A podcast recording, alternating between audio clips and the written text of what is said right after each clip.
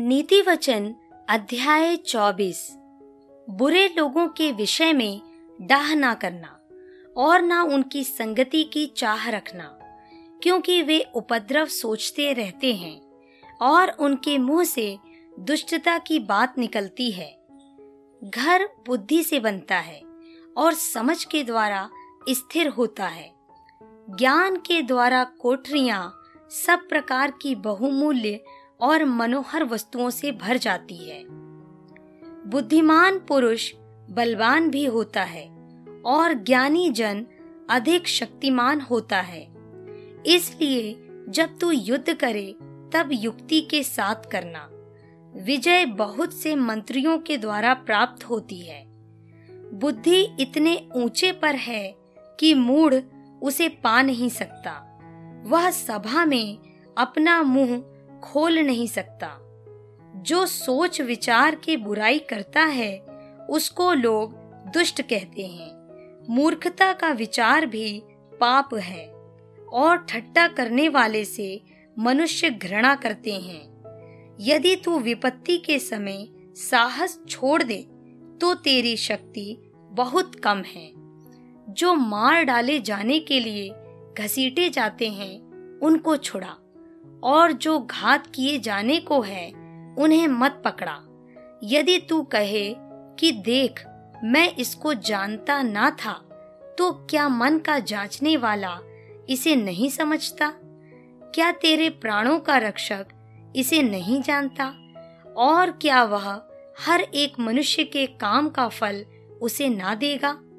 हे मेरे पुत्र, तू मधु खा, क्योंकि वह अच्छा है।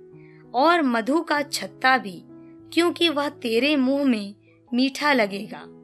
इसी रीति बुद्धि भी तुझे वैसी ही मीठी लगेगी। यदि तू उसे पा जाए तो अंत में उसका फल भी मिलेगा, और तेरी आशा ना टूटेगी। हे दुष्ट, तू धर्मी के निवास को नष्ट करने के लिए घात में ना बैठ, और उसके विश्राम स्थान को मत उजाड़, क्योंकि धर्मी चाहे सात बार गिरे तो भी उठ खड़ा होता है। परंतु दुष्ट लोग विपत्ति में गिरकर पड़े ही रहते हैं। जब तेरा शत्रु गिर जाए, तब तू आनंदित ना हो, और जब वह ठोकर खाए, तब तेरा मन मगन ना हो। कहीं ऐसा ना हो कि यहोवा यह देखकर अप्रसन्न हो, और अपना क्रोध उस पर से हटा ले। कुकर्मियों के कारण मत कुड़ दुष्ट लोगों के कारण डाह ना कर, क्योंकि बुरे मनुष्य को अंत में कुछ फल ना मिलेगा। दुष्टों का दिया बुझा दिया जाएगा। हे मेरे पुत्र, यहोवा और राजा, दोनों का भय मानना और बलबा करने वालों के साथ ना मिलना, क्योंकि उन पर विपत्ति अचानक आ पड़ेगी। और दोनों की ओर से आने वाली विपत्ति को कौन जानता है? बुद्धिमानों के वचन यह भी हैं। न्याय में पक्षपात करना किसी रीति भी अच्छा नहीं। जो दुष्ट से कहता है कि तू निर्दोष है, उसको तो हर समाज के लोग शाप देते और जाति जाति के लोग धमकी देते हैं।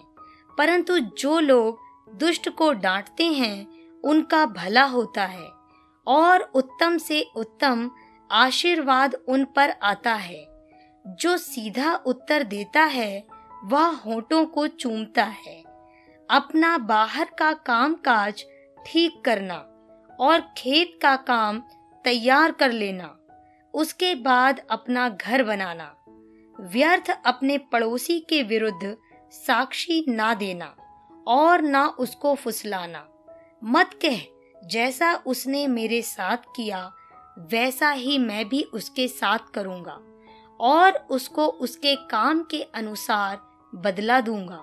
मैं आलसी के खेत के पास से और निर्बुद्धि मनुष्य की दाख की बारी के पास से होकर जाता था तो क्या देखा कि वहाँ सब कहीं कटीले पेड़ भर गए हैं, और वह बिच्छू पौधों से ढक गई है और उसके पत्थर का बाड़ा गिर गया है। तब मैंने देखा और उस पर ध्यान पूर्वक विचार किया। हाँ मैंने देखकर शिक्षा प्राप्त की। छोटी सी नींद एक और झपकी। थोड़ी देर हाथ पर हाथ रख के और लेटे रहना। तब तेरा कंगालपन, डाकू के समान और तेरी घटी हथियार बंद मनुष्य के समान आ पड़ेगी।